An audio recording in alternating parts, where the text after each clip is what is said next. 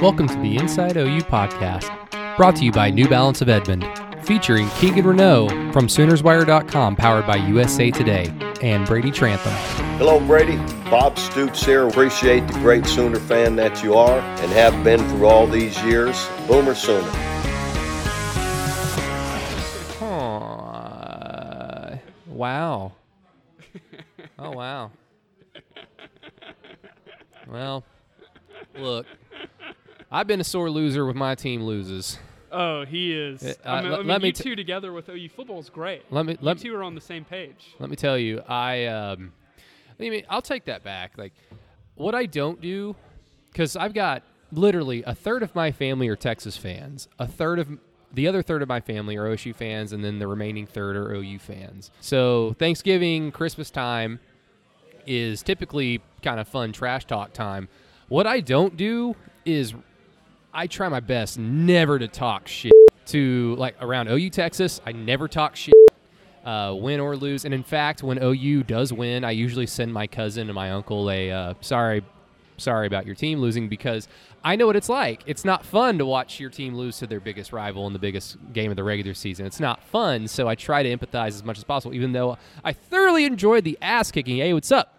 It is the Inside OU podcast, and we're here at Vanessa House Beer Company, like always Address. at Broadway and 8th Street down in Bam. downtown Oklahoma City. And it's the weather is great, but it's not really going to matter to you because you're listening to this after the fact. We're not on the radio, but they've got the door open. We've got two destination wedding cervezas in our hands. You know, first of probably two or three, depending how the editing will go. And then also one quick little show note, and we're going to get into this uh, in the meat of this show.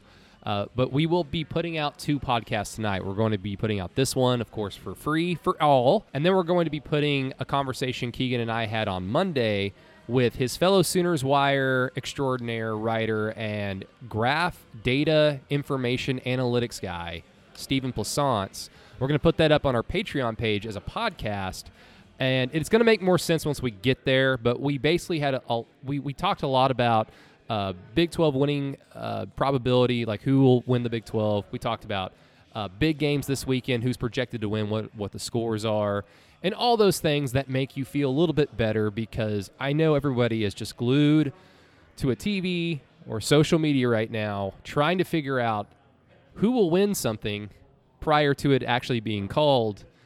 I do the same thing with sports, so look forward to that later on. So if you do see two Inside OU podcasts in your uh, podcast feed, there is a reason why. It's not a mistake. So shout out to our patrons and shout out to Vanessa House Beer Company for taking care of us like they always do. It's a good crowd. So around Oklahoma City, uh, whenever you want to come and watch a game, have some fun, play some video games, do whatever, have some fun with some friends. It's a good spot. It's a good place. They always take care of their friends. So What are we drinking?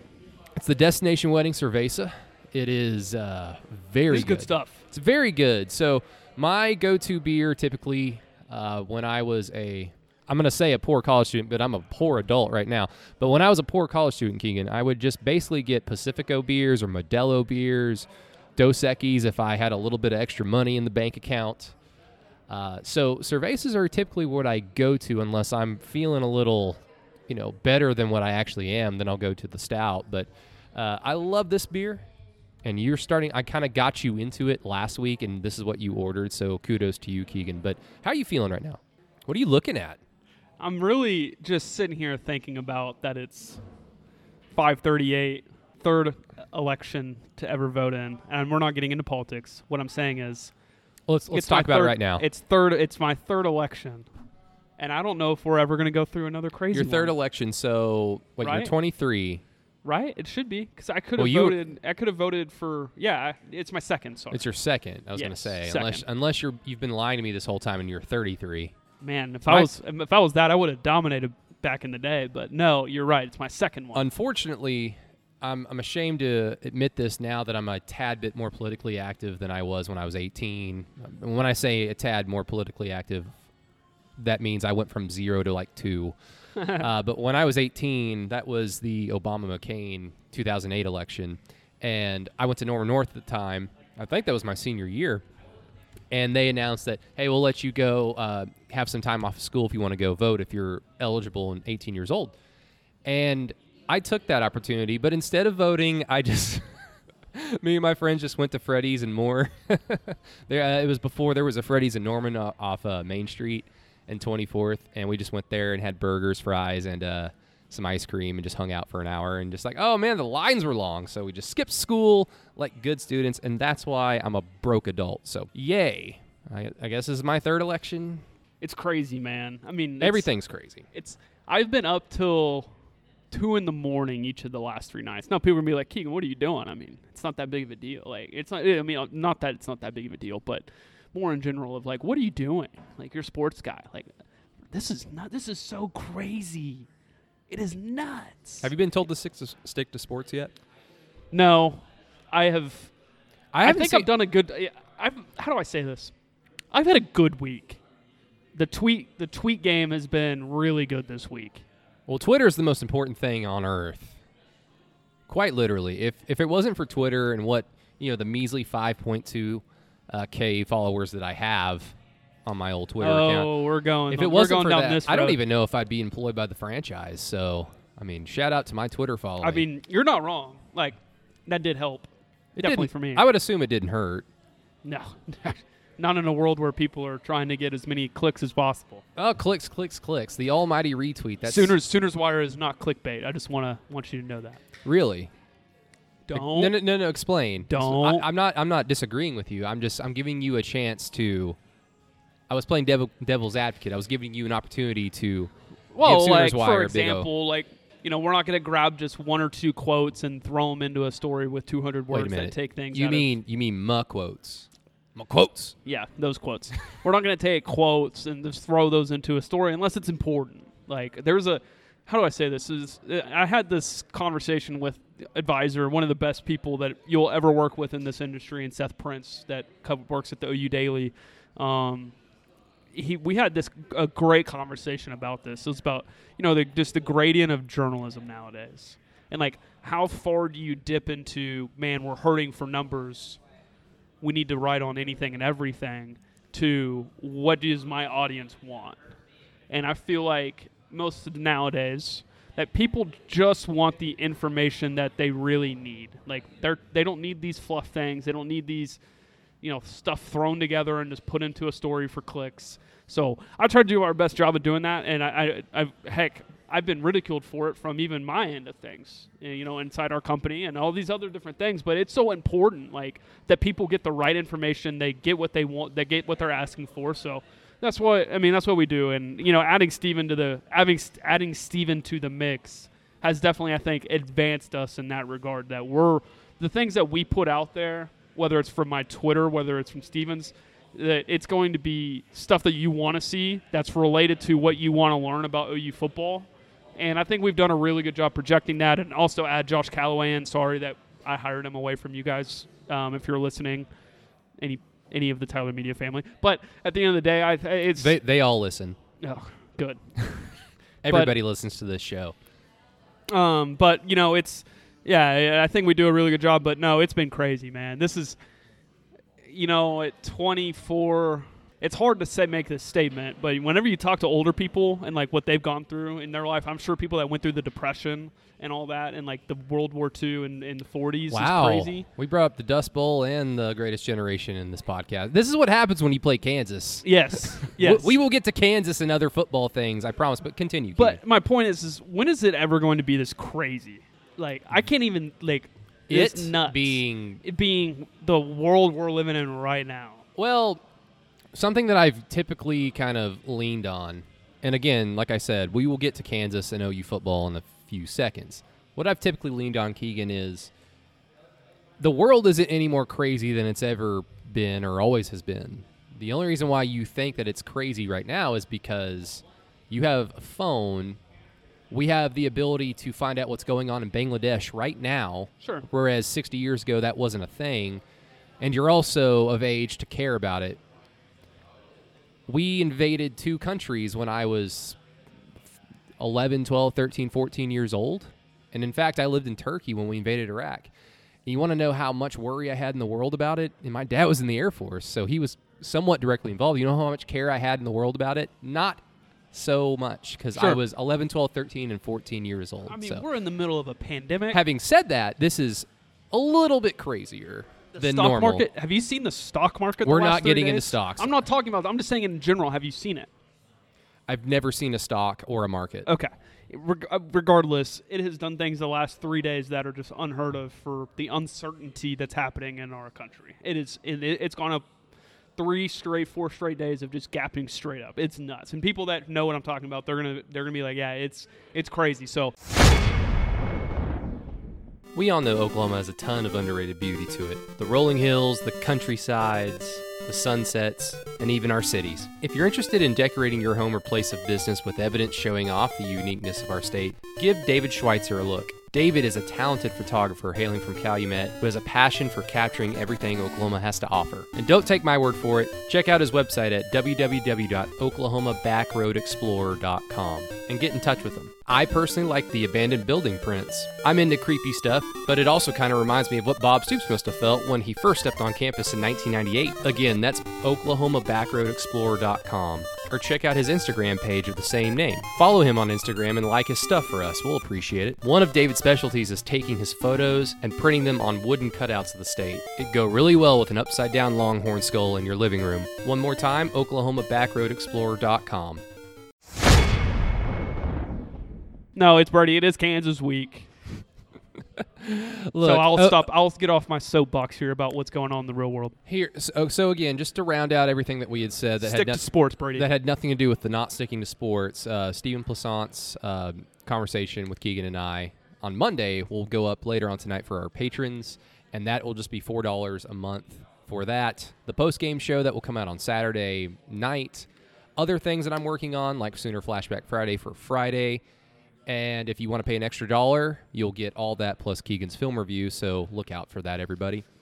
Uh, but yes, Kansas week. Look, OU can OU has to go out there and take care of business. Like the last thing you want to see, Keegan, is OU to you know win the game but suffer an injury. So like we kind of said on Tuesday, I don't want anyone to get hurt in this game.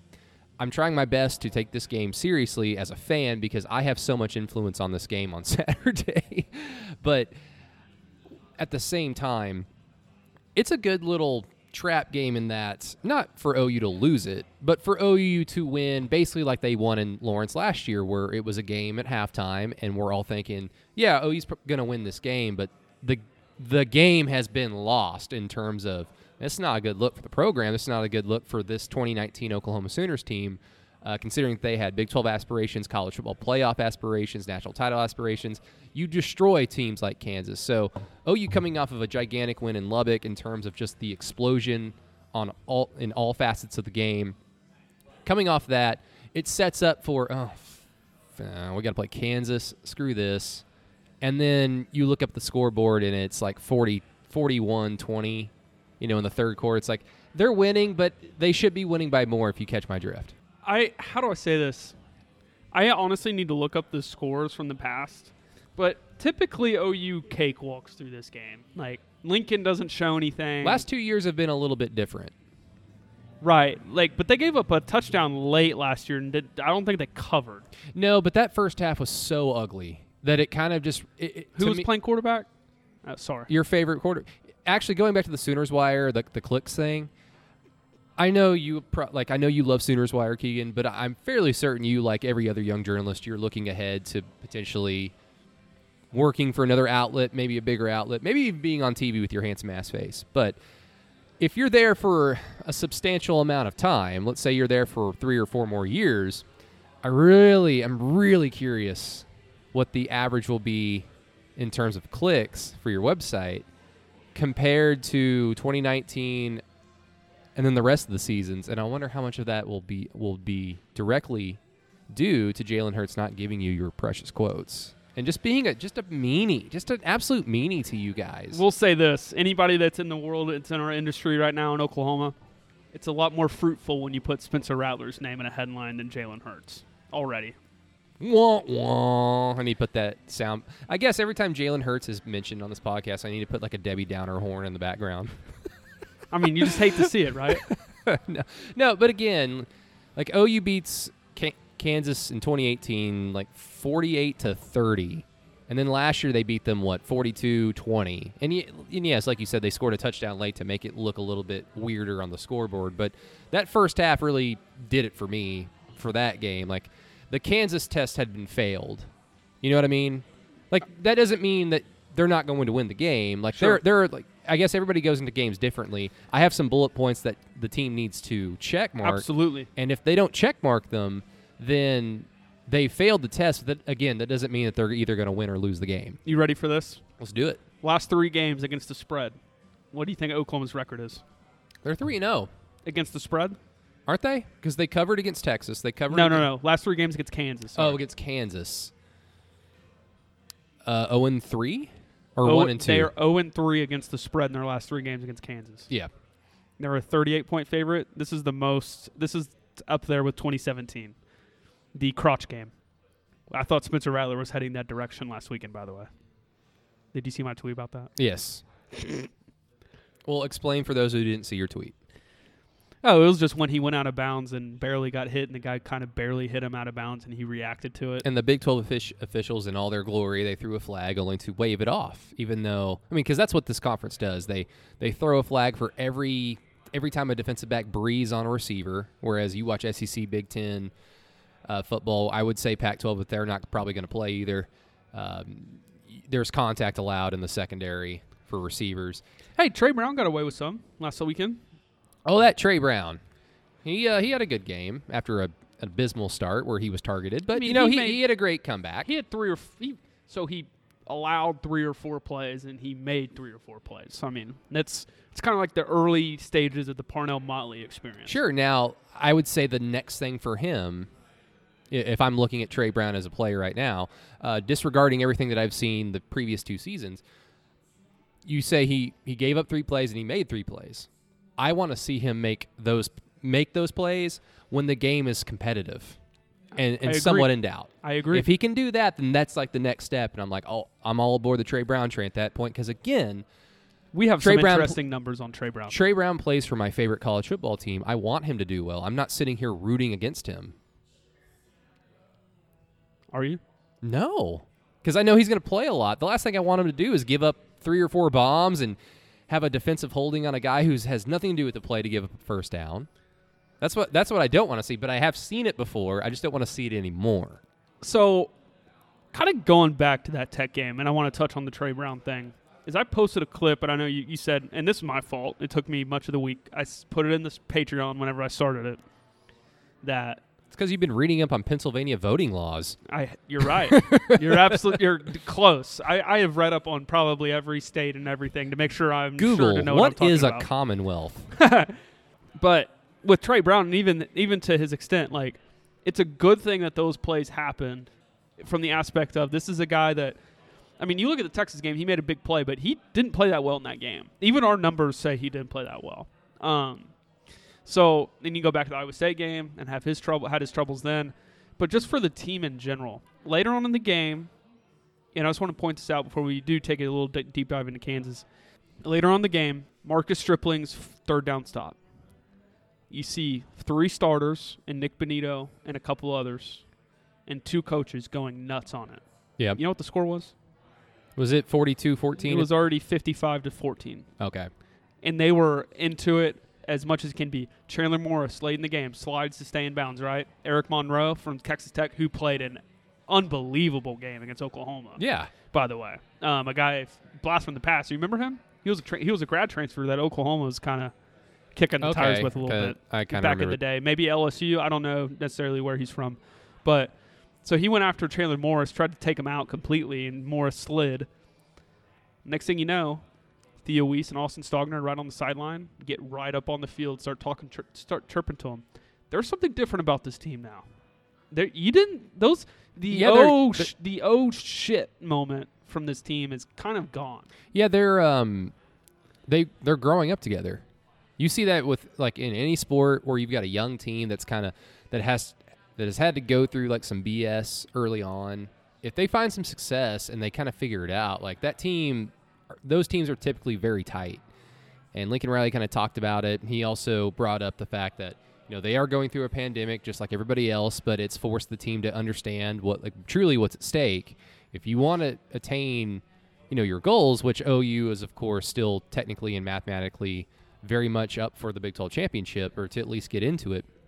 If they want to get there, I mean, not only do they need to perform on the field, not only do they need to perform in practice, but they have to sacrifice a lot more than in typical seasons where, you know, we're talking about student athletes at a school like OU where, yeah, you can't have a side job and make some extra money uh, legally. You can't, uh, for the most part, go out and just have a debaucherous time and not have any consequences for it like you and I, when we were in college, could probably do and get away with it. So um, he brought up that. He brought up all the social uh, unrest during the summer, how that brought the team tighter together. And I think you're just really seeing it now. And – like Spencer Rattler said, like uh, before the Tech game, like we need to go out there and embarrass somebody. They did that, and now you can kind of look at Spencer Rattler and, uh, as a leader and just go, okay, maybe maybe the team finally is.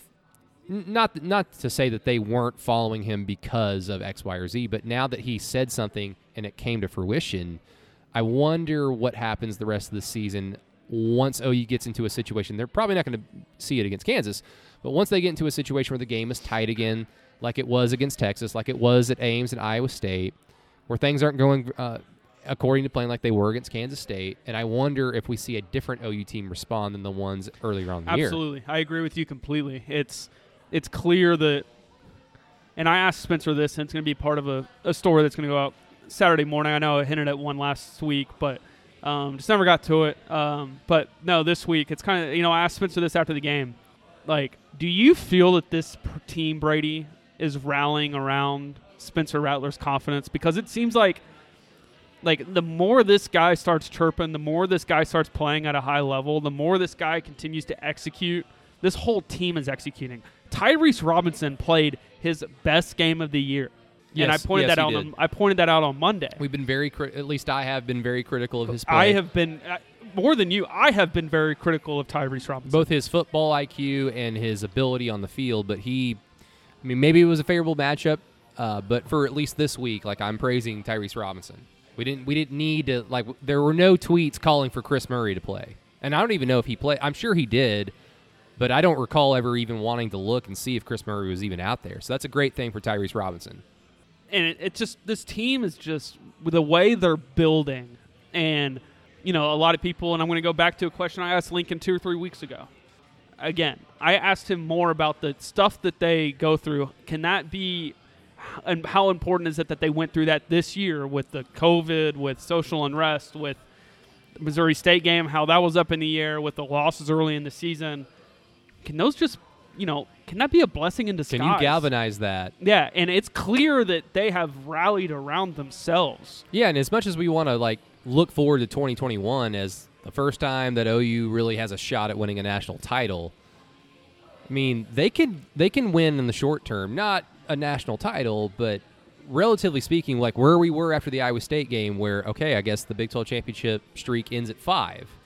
If this team wins, gets into the Big 12 championship and then wins it, and then gets to a New Year's Six bowl against a name school and has a resounding victory, this will be one of the more enjoyable OU teams over the last 10, 15 years. It'll be up there with the 2013 team in terms of just when you think about that season, there was a lot left on the table. It was weird, but no one can deny how it ended and how everyone feels about it. Yeah. And again, I said this on Tuesday and, you know, kind of moving on from tech. Again, you can see that full breakdown. I've got it a really detailed for a Texas Tech game and a blowout. Um, there was a lot of good stuff from it, and I ended it on a high note for you all because Chris Murray in the second half put on some tape that is going to excite a lot of people for next year. Um, but it just it's the fact that the way they played, the way they're rallying around themselves, and then again, I, I want to finish with this. Credit Lincoln. I mean, I said this on Tuesday and I said this on air Monday um, with Sam and Chisholm. There were people like close to calling for his job.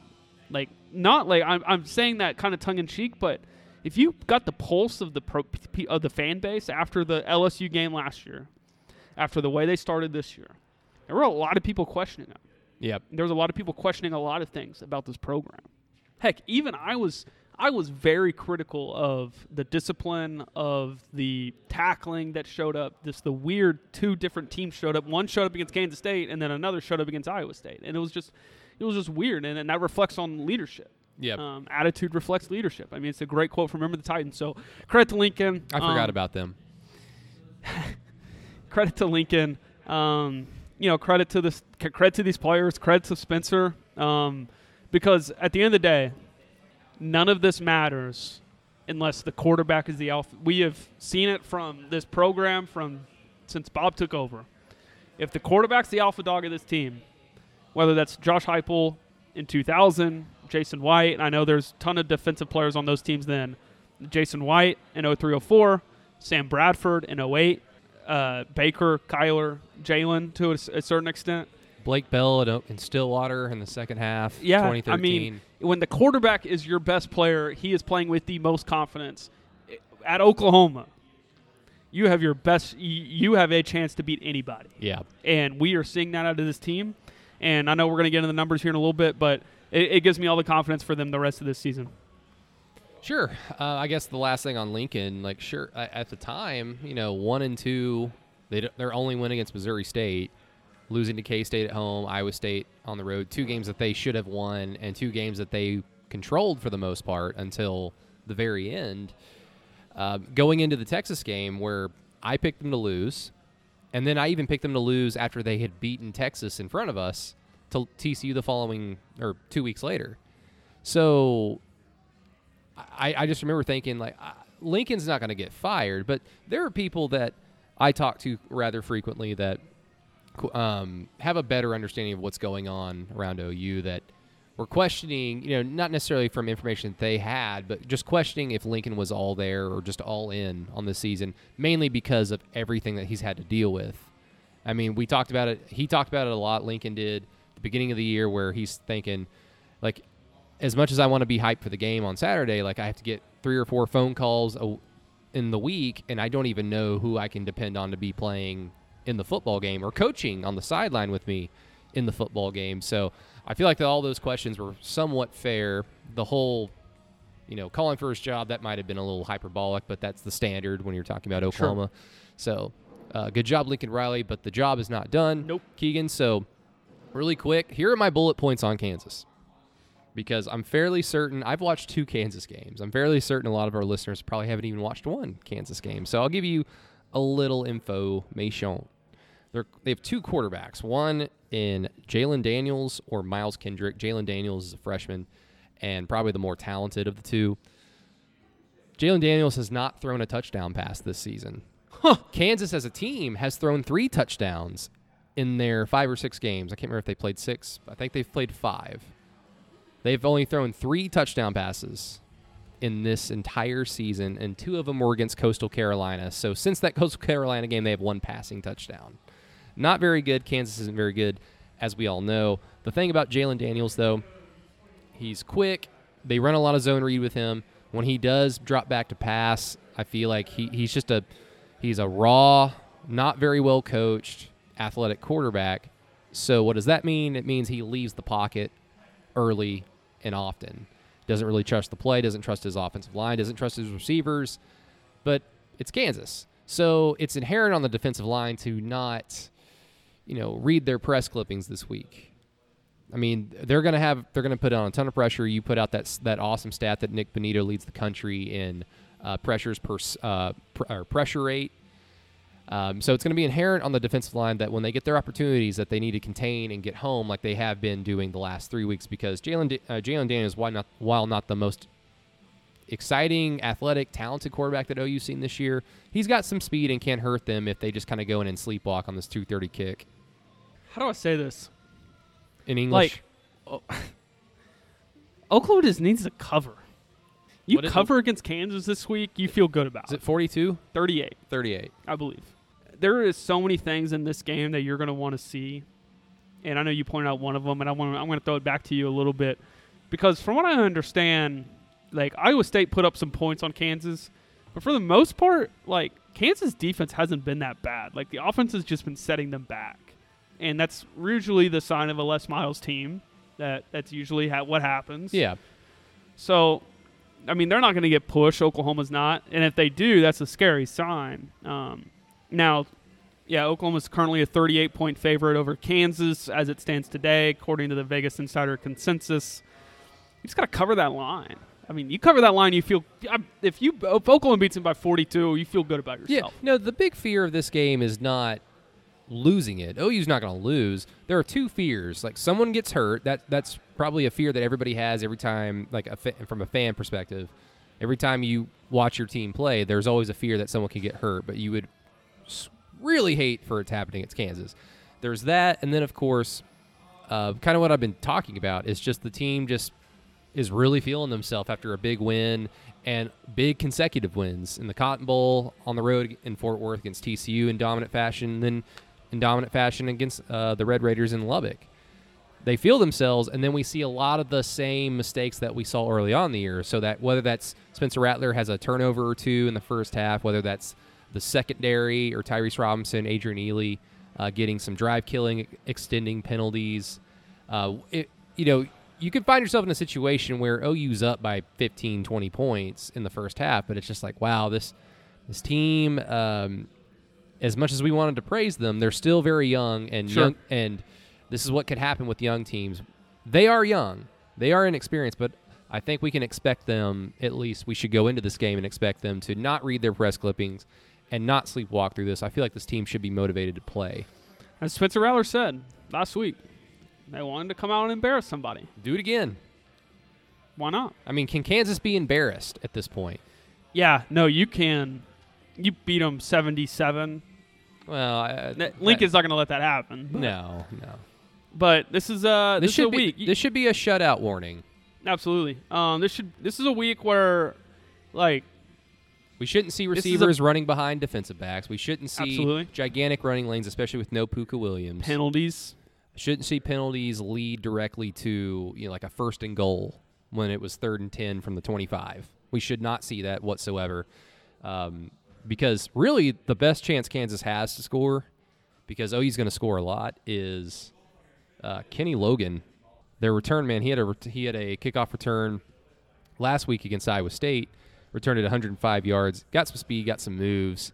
Um, he only has three returns this year, but he's averaging 50 yards a return. And we've already seen OU give up a gigantic return already this season that swung a game against them. So another test, I guess, for special teams that has re- uh, responded well after that bad uh, outing in Ames.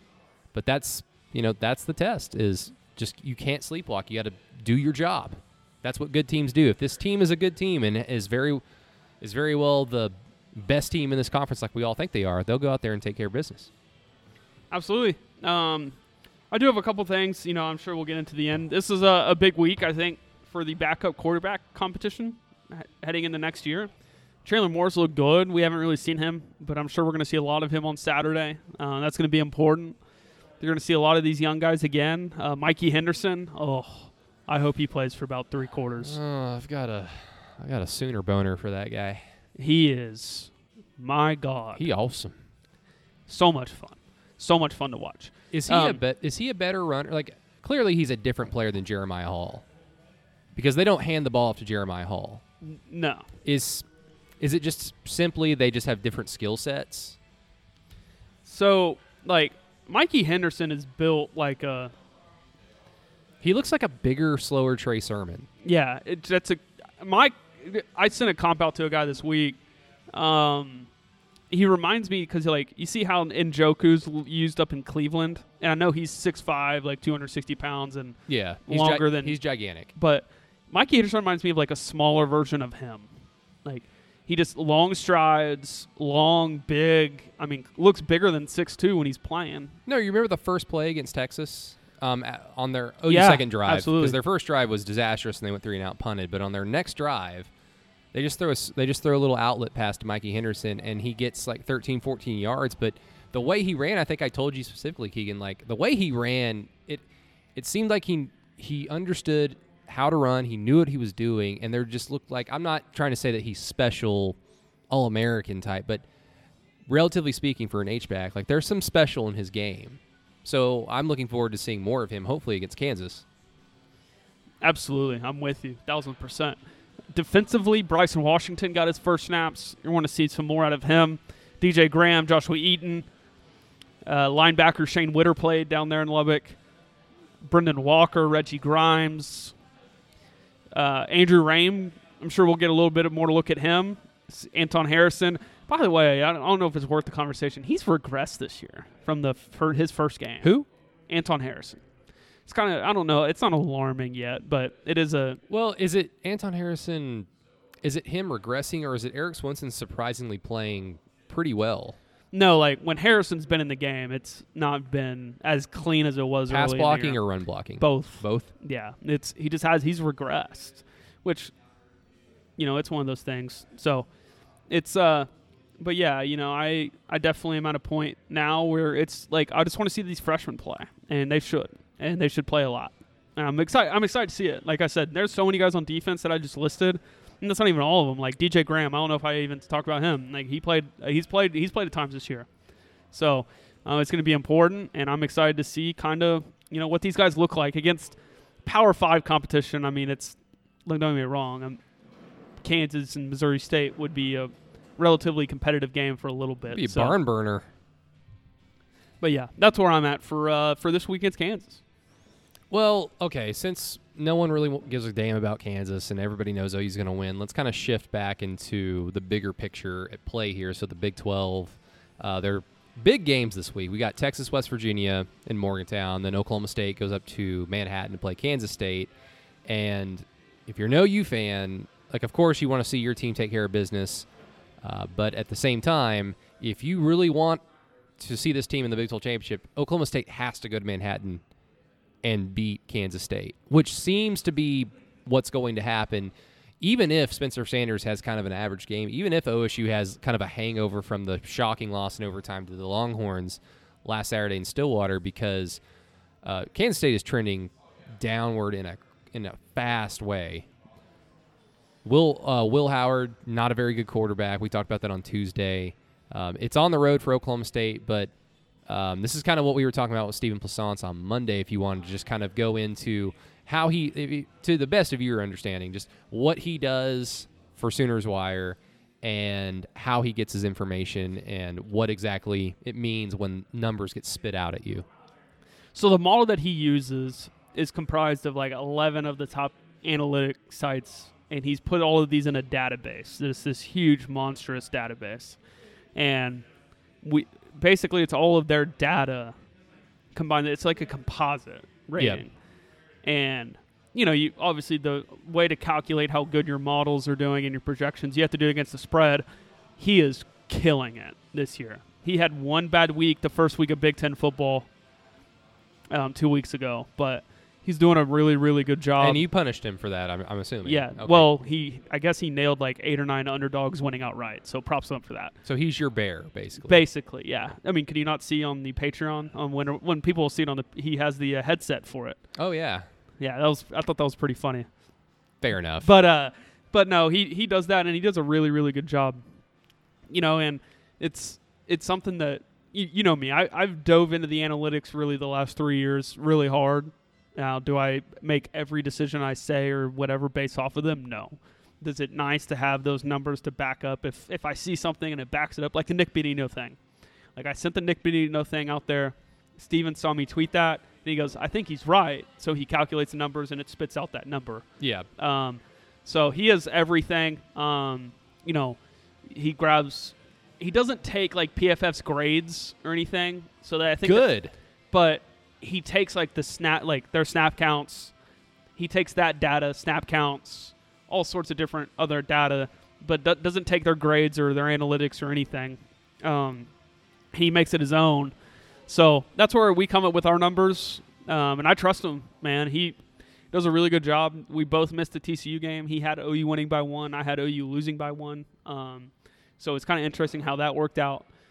But it's uh, yeah, you know, it, it, it you look into it, and as you were talking about scenarios, yeah, like Oklahoma State losing to Texas last weekend was almost detrimental to Oklahoma State's chances of, unless they went out, of making the Big 12 championship game Yeah. outside of the OU game. Well, really quick, um, before we get further on to Oklahoma State, Kansas State, I would say, like, because everything you said was right. Like, and I understand how you just use the numbers that Steven uh, and you kind of gather, you know, as a guide. I think what people have a big problem with them is, it, or like two examples are like this. Um, I don't know if this was actually the case, but you mentioned it on Tuesday, or, or maybe you mentioned it on the post game pod on Sunday. How OU's secondary or OU's defensive numbers, despite the fact that they had three turnovers, uh, two interceptions in the secondary, their numbers may not have increased Mhm. because those interceptions and the fumble were as a result of Texas Tech screwing up. So essentially, like I guess the analogy would be like you don't get do you get credited for a hit if it's at the result of a an, an error? You do you still get it?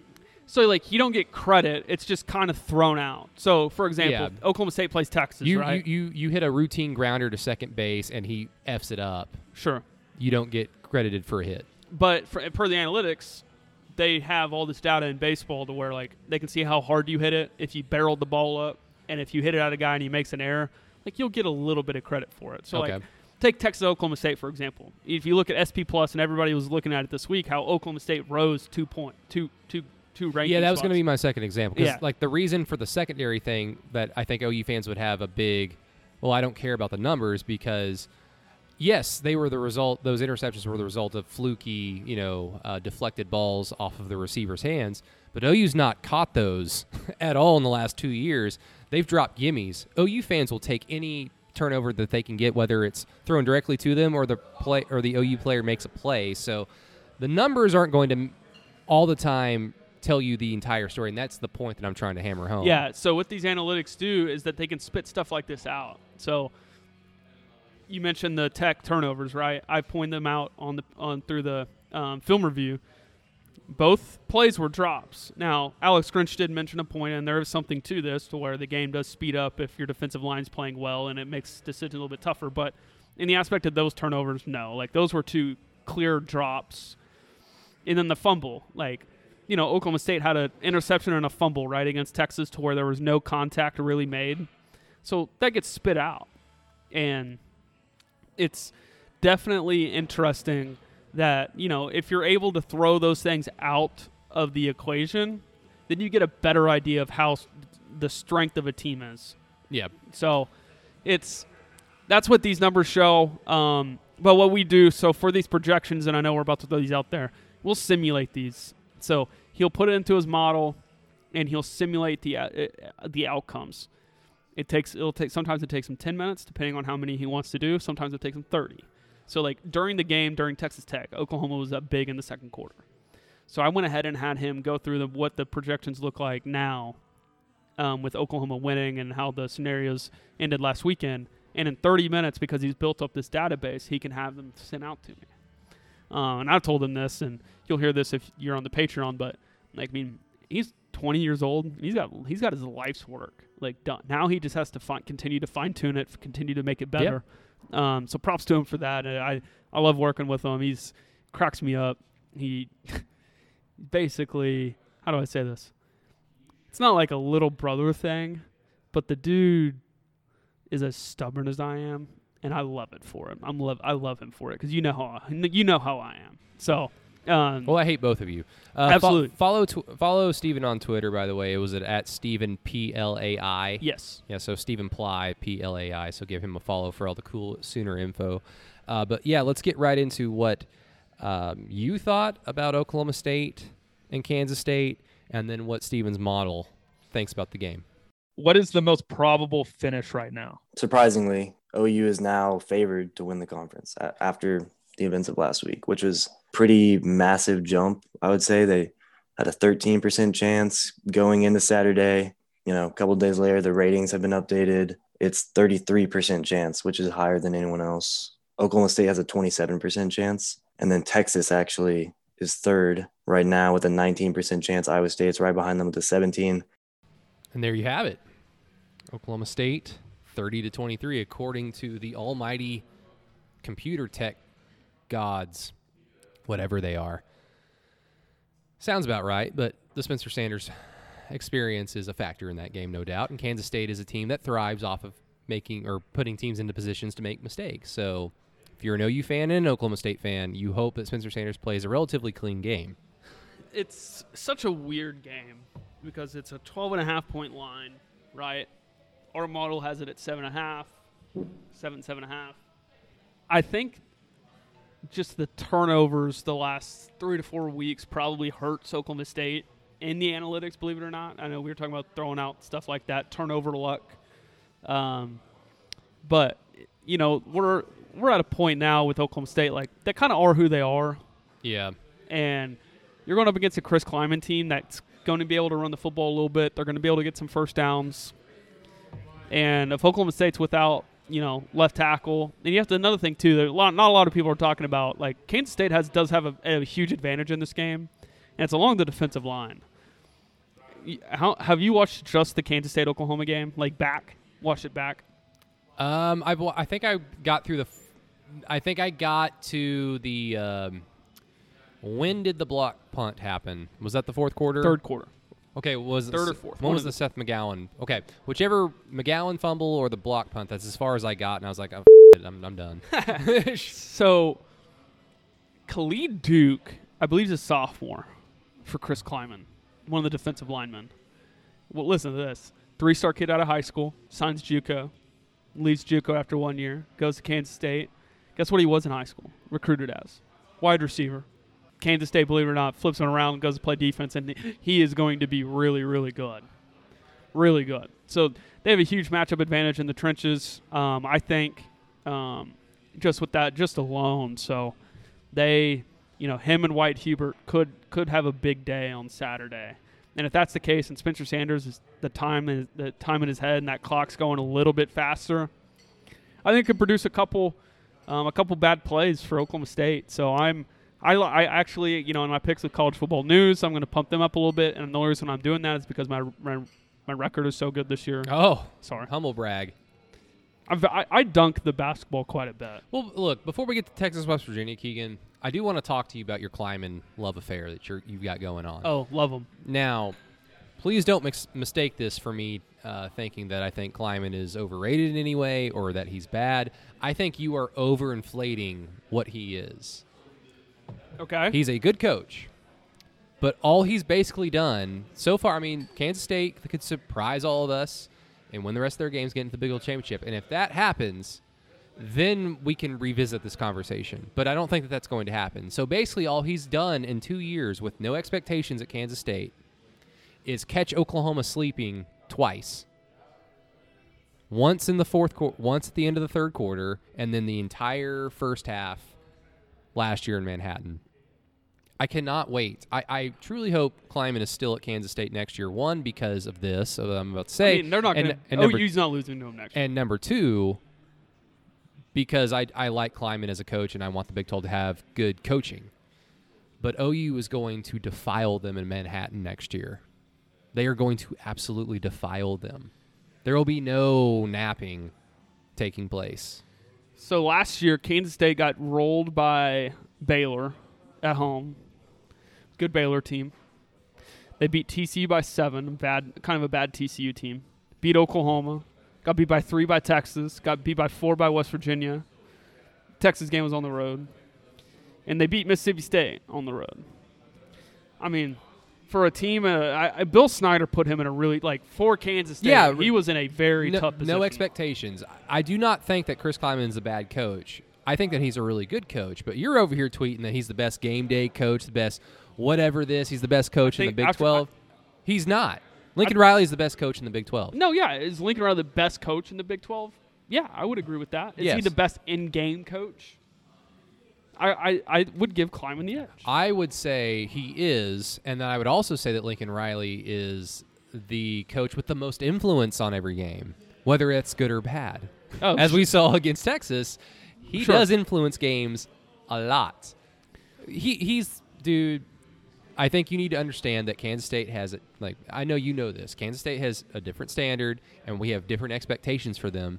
So when they do exceed those expectations a few times, that doesn't automatically catapult him into the elite. Now, if Kansas State starts rattling off Big 12 championships or even appearances, I think you'll. I think I will yield to you on in that respect. But I a I don't think that's going to happen, and b I don't know if he's going to be there long enough for that to even be the case. I think he might be gobbled up by uh, Michigan. that. I'm glad you said it because I've been thinking about that this entire year. Harbaugh should be he should have been let go last year, but that buyout is ugly if you're a Michigan I alum. I think he's. I don't know if he's. I think his contract runs through this year. If I, but I'm. I'm not. Don't. Don't quote me on that. But no, they. Here's my thing with Klieman. It's something that I pointed out in the OU game, is that he knows where his strengths are. yeah, He knows where his weaknesses are, and then he shows up on game day and outcoaches you. Yeah, but he did. Kansas State did not beat Oklahoma because Klieman outcoached Oklahoma. Kansas State beat Oklahoma because Oklahoma just stopped playing. No, sure. I yeah, no, absolutely. I my biggest thing though is that the play I pointed out was early in the game. Kansas State goes empty. They run a little draw with Skylar Thompson on the third down. They don't get it. But Oklahoma gave him the same look. So in the second half, immediately, guess what he did? They go empty, same look, hits Deuce Vaughn on a long touchdown. That little slant, they got him in a one-on-one on Brian Asamoah, and that that's, that's coaching. I mean that he he in that situation in the second half with the punt block with everything. Sure. he he outcoached Lincoln. He's and, a, he's a good coach. and then if you go back to the guard stuff last year, they were doing in the running game. I mean, that they hadn't barely they had barely run all year, and they pulled up against Oklahoma and just run Yeah. it to death. I mean, that that's Look- that's my that's my thing. It's like whenever you watch him in, in game, and obviously there's situations to where they don't win, but typically he puts his teams in the best positions to win. hundred percent agree. And Now, I don't think Lincoln has done that to a consistent extent at yet. Really, at Oklahoma, really in four years. well, really, I don't think he has to. He has more Well, of a sure. margin for error. Sure. Sometimes he can just understand. I'm gonna let my athletes go be better athletes. I've like I 100% agree with you. Like Klieman can find spots in games and adjust because he's a good coach. He's smart. I'm not saying he's a bad coach. What I'm saying is all those little bullet points that you're picking out really should have had no influence on the game if OU just half asses it instead of no asses it in the end of the third quarter into the fourth. They half ass the rest of that game. They win by two touchdowns, and we're all thinking, yikes, that was a little bit closer than we all anticipated. But they still won, and then we move on. So Harbaugh, I don't know if he's gotten an extension.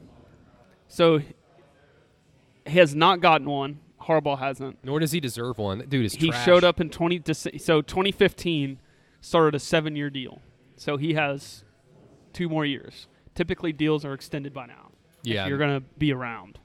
So no, it's going to be him or Matt Campbell for sure like for Klieman sure. or Matt Campbell? For sure. Which is a shame, because that means oh, uh, the Big 12 is losing two of their better coaches. I mean, real tough. I mean, Kansas State's going to go find some other blue collar guy that they're going to Mm-hmm. be. No, no, okay. To my what I was just talking about, it's going to be hard to replace Chris Klieman. Like, Can you imagine if, if Les Miles had put a little bit of a pulse into Kansas? Let's say that he does. Let's say that he makes Kansas like an eight win team next year. And then the following year, then Harbaugh's gone. Do you think Michigan goes after their Michigan man and Les Miles over a Klieman or a Matt Campbell? probably, If if the landscape is what it is. but it would be a short. It'd be a short deal. I mean, no. I mean, Les Les would- has Les has some serious health issues. So, That would be so Michigan. but it's an it's an interesting game up in Manhattan this weekend. I, I think it could go either way. I, I, I an Oklahoma State loss isn't detrimental. An Oklahoma State loss is only detrimental is if Texas folds the rest of the year. Well, the the other part of it is it's not detrimental because Kansas State still has to play Texas and Iowa State. So the Iowa State game with Kansas State, that's obviously going to probably eliminate one of them if everything goes the way that we think it's going to go. But let's not get it too ahead of ourselves. You mentioned Texas. The other big game on Saturday is Texas on the road in Morgantown against West Virginia. And is Texas favored or is West Virginia favored? Texas six and a half. Yeah, it's that logo, man. I mean, West Virginia has played better this year. Oh, Texas has the biggest win of the two schools this year, no doubt. Texas has the higher have- ceiling. I, I, I'm sure it's going to get played, but I like Texas six and a half. A lot. Like, a lot, lot. Yeah, let's just go ahead and play uh, a bit on the Texas West Virginia game from Monday's conversation with Stephen Plaisance, which again you can hear on our Patreon. So that then, Stephen, I'm going to swing this over back to you. Right, Oklahoma State needs to be Kansas State this weekend. What does the model spit out in terms of that game prediction? Because I would take Oklahoma State by like six or seven. Like I think So- that line is perfect. I think you're gonna like this. The model has Oklahoma State winning 30 to 23. There you have it. Steven says, or at least his model says, Texas by 10 and a half. So, Keegan, if everything goes the way that we think it's going to go this week, OU wins, Oklahoma State wins, Texas wins. I would imagine that these conference outlook numbers probably increase exponentially more for Oklahoma. And so let's go back to Steven to see who is the projected winner of this conference. Texas, Uh, West Virginia, yes. So that line is is Texas by six and a half. And I love Texas in this game. I think that West Virginia, like whenever you think of it analytically, and this is what's good about like trusting these numbers and talking to these guys, is that last week Kansas State, like West Virginia, had a pick six, and I think they had a couple other turnovers, and like you don't get credit for those. Like Oklahoma State obviously had a 97% win expectancy last week per SP plus, and I'm sure our numbers would probably say the same thing. Um, it would definitely have like Texas would lose that game 95% of the time with the way they played. West Virginia last week got a lot of luck against Kansas State. They had a lot of bad luck against Texas Tech. Mm-hmm. Oh, for sure. And so I, I think the model is kind of weird, would be weird about, about West Virginia, but I think Texas would win, but by 10 is what, what would, what would, what would you think before he show tells the score? If we get the Texas we saw against Oklahoma, and that includes the entire game, Sure. uh, yeah, they'll win by 10. All right, Stephen, what, what's the number say? uh, the model has Texas winning by 10 and a half points. So as it stands right now, Keegan, OU is leading the conference with a 33% chance to win. Oklahoma State somewhat close behind at 27. Texas third with 19, and then Iowa State at 17. F- you. the it's with like you said, you know, it, everything goes chalk this week in Brady. I'm. It, it looks really good for Oklahoma. I mean, if everything goes chalk this weekend, you get a top 25 matchup in Norman with Oklahoma State, which is enough has enough affair to it to where it gets people a little bit excited for the game. I love Texas, and I love I bef- I- as I was heading in this game, right? I I I had Texas by about 10, 10 and a half, and I had Oklahoma State by six, seven. So it's it doesn't surprise me that it's heading this direction. I'm excited to see though just how both teams play. Because Texas could come out and they could still be in the FU Tom Herman mode as their team, and things could go poorly for them. I mean, Yeah. West Virginia's defense is disruptive. I mean, they're it's going to be a fun game between Oklahoma and West Virginia, and that's another thing too is we're, we're going to learn a lot because if West Virginia can't hold up up front against Texas's front, Oklahoma's going to go into Morgantown and blow them out. And that's kind of the hope that you have if you want to just keep seeing Texas lose. Is West Virginia is like they're kind of like OU in that their best unit is probably their defensive line. Mm. Texas's offensive line, as we've mentioned a zillion times on this show, is terrible. so that, I mean that's that's their chance. And you know, kind of what I was talking about the last few episodes. West Virginia is a gigantic mystery to me, and this is kind of like the lit the litmus. I can't say litmus. A litmus test? litmus litmus. Um, I, i'm sorry like the, the hick in me ref, will not permit me to say it but this is my test for them. Like this will tell me how good or bad that they are. This will give me a good understanding of just how tough that game in morgantown will be for oklahoma in a few weeks. Uh, of course they've got a bye week after kansas then oklahoma state and then a probable 7 o'clock night game in morgantown the following week. So that's um, not not too comfortable. Like oh, you should take care of business against Kansas. They should probably beat Oklahoma State, but to play Oklahoma State in a big rivalry game and then turn around to go on the road in West Virginia, that's that's not the most ideal situation. No. Especially going up against two defenses that are pretty good Mm. as well. I mean, it's going to be a great test for this offense. But the best thing is, and I asked Creed Humphrey about this week about their pass protection, and I should have a little film review post on it kind of tomorrow on Sooners Wire, just a small one, that they have gotten so much better in pass protection. And I think with Spencer's development and the way they're playing along the offensive line, are those things are completely mutually exclusive Yeah. and I, I'm excited to see how this group keeps growing because like like we said eric Swenson people saw my tweet this week and were probably like what like eric Swenson's played good football the last He has. weeks. He has. He's only had one penalty this year, so that that's a good thing. And basically, since Texas, he's not given up a lot of just.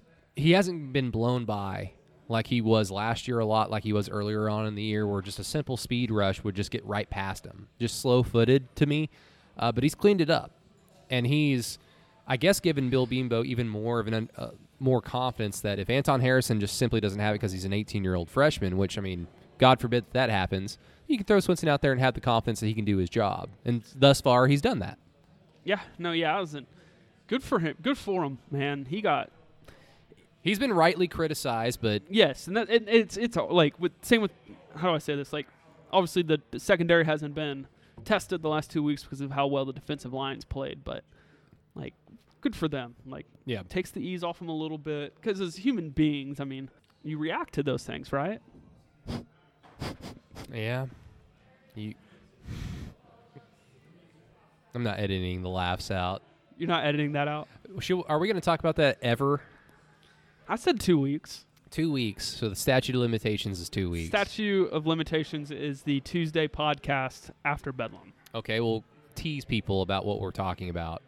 Oh, Let's not- Just, Let's end on a tease. let's just say that someone searches their name on Twitter and decided to slide in my DMs. Which isn't, you know, I just told a story on Tuesday about Baker Mayfield doing that same thing before, uh, back in 2015 offseason, before he was named the starter. So I mean, it's not, it's not uncommon that people do that. I don't do that. You do that? The only time I've ever searched my name, Keegan, was when I decided that I wanted to be in this business. Because I had had a Twitter account for about three or four years before I decided in 2016 in the summer that I wanted to be in like sports media. So I searched my name and then I typed in the word fuck, deleted every tweet, shit, deleted every tweet, anything disparaging Bob Stoops because I understand what market that I'm in which of course Bob and I have made peace. Yes. Unless, in case y'all didn't know. Yeah, so I've searched my name, but not for like I'm. I'm curious what people are saying about me. I'm not that important, but I was more so thinking about my professional future. I'm like, I'm not getting. Uh, what's his name in Buffalo? Jared Allen. No, that's yeah. No, Uh, Josh Allen. Josh. I'm not getting Josh Allen here. Not that I've ever said anything dumb like that because I just don't think that way. But I have said uh, some cuss words uh, as a sports fan that I just don't really want out there. Whenever I joined the Daily, I deleted every tweet before I joined it. Oh, every tweet that said "fuck the OU Daily." No, just every every tweet in general. What do you th- like? Do you think that it's this uh, the OU Daily School of Me? Huh? What did you just say? The OU Daily School of Me? No, but while we're here, At it happened. This, it happened. It happened this week. Congrats to George Stoia. yeah, covering the Denver Broncos now. How about that? That's awesome. Dude, he's so good. Man, if, if people knew how hard that guy worked, it they'd be blown away. I mean, 14 hour days. He'll call the same interviewer the, like for a story if he calls like a source for it, like a mom or dad or whatever. He'll talk to them like five or six times. Yeah. Like before he writes it to make sure everything's good and clean. So all props to him, man. He's he's big time and like I'm the I know it was a short time and him and I saw, you know, different paths on different things. Yeah, you guys, you guys punched each other and kicked each other. And, Yeah, um, but we kissed and made up and you bit each other, and uh not in the good way. No, but you know, we made up and Like, we you all guys go drew swords. we all go through stuff like that. So it was a bad time and Here, here's my little George testimonial. Um, how can I say this without making everything sound, or without making everything about me? Let me talk about me. I've never really felt like I've um, really belonged in this business because, like, I cover the Thunder in a much different way than I cover Oklahoma. Like, I'm a fan of Oklahoma. I'm not a fan of the Oklahoma City Thunder. At least I'm not anymore. I used to be, but I'm not anymore. So I take that a little bit more classically seriously. At the same time, I know I'm not Royce. I know I'm not Erik Horne. I'm no. I know I'm not whoever is writing for the Thunder at the Oklahoman. Um, but I still take it seriously. But I understand that I'm not going to get as much pub or retweets or whatever as those guys, and that's fine. That's just the way it is.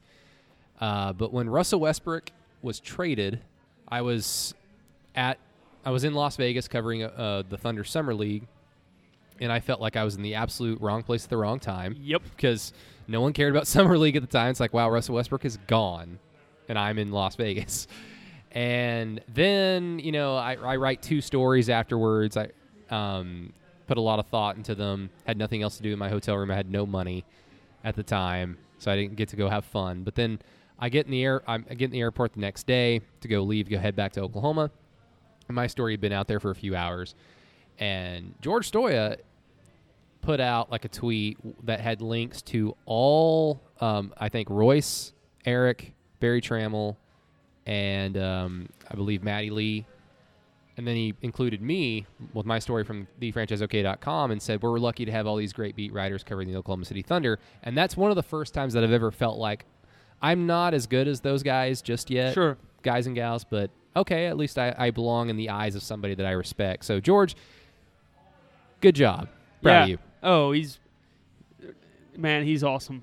It's it's hard to des- it's hard to describe. Love love being able to work with them and those people at the Daily man. They do such a they do such a good job. They Seth Prince. I I name dropped him earlier. I'll name I'll name drop him 500 times. He's the best of the best. If you have an advisor in college, if you're a college kid, younger kid listening to us, if you're a college kid listening to us, and you go to OU, and you want to, or you're going to go to OU, or you're there now and you want to go join journalism, there is no better direction than Seth. I mean, um, it's he's.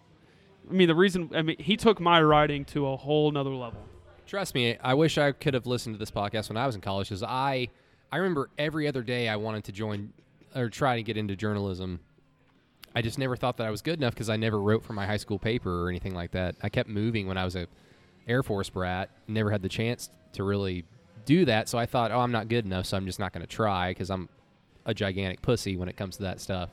And then I decided that I wanted to do this after I graduated. So I took my history degree and just tried to apply it as much as possible. And what does that mean? Not a lot. Oh well. So subscribe to Sooner Flashback or to our Patreon so you can get my Sooner Flashback Friday podcast on Friday where I utilize my history degree. And then also George Stoia, we just said nice things about you. Now subscribe to our fucking Patreon. Or I'll go up to Denver and I'll uh, oh, I'll go to visit him in Denver. I may, I may, I may. Yeah, what for? What are you going to go to Colorado for? What are you doing, Keegan? You can do that here. Gotta go. It's a very cosmopolitan state, the state of Oklahoma. kind of, kind of. I mean, kind of have to do it. Kinda. I went to a dispensary uh, four years ago in Colorado. It was right after they legalized it, and it was this building, this rundown building in a alleyway. So it was legal, but everything we had to do felt so wrong. It felt like we, we were being hurried in some corridor. Put this brown bag over your face so you don't know where you're going. Give me your ID. It just it felt terrible. It's uh, how do I say this? The first time I went in one, I was sitting there. I walk in and I was like, "Man, you can really do this now. Like this is crazy that you can do it." So no, I'm kidding. I, Oh, if oh, I, where are you right now? Spencer Rattler just started a live video on Instagram. Oh, I'm sure. everybody, thank you so much for listening to the Inside OU podcast. We drew, truly appreciate it. Truly, truly appreciate that. We truly appreciate Vanessa House Beer Company for taking care of us on Thursdays. Uh, appreciate everybody involved with the show, which is just mainly Keegan and I and our wonderful sponsors. That we we have two sponsors now, so that's kind of cool. Shout out to them. Everybody, have a good day. Be nice to each other. You know, be an American, but be nice to each other, and then we can all be Sooner fans on Saturday. So y'all have a good one.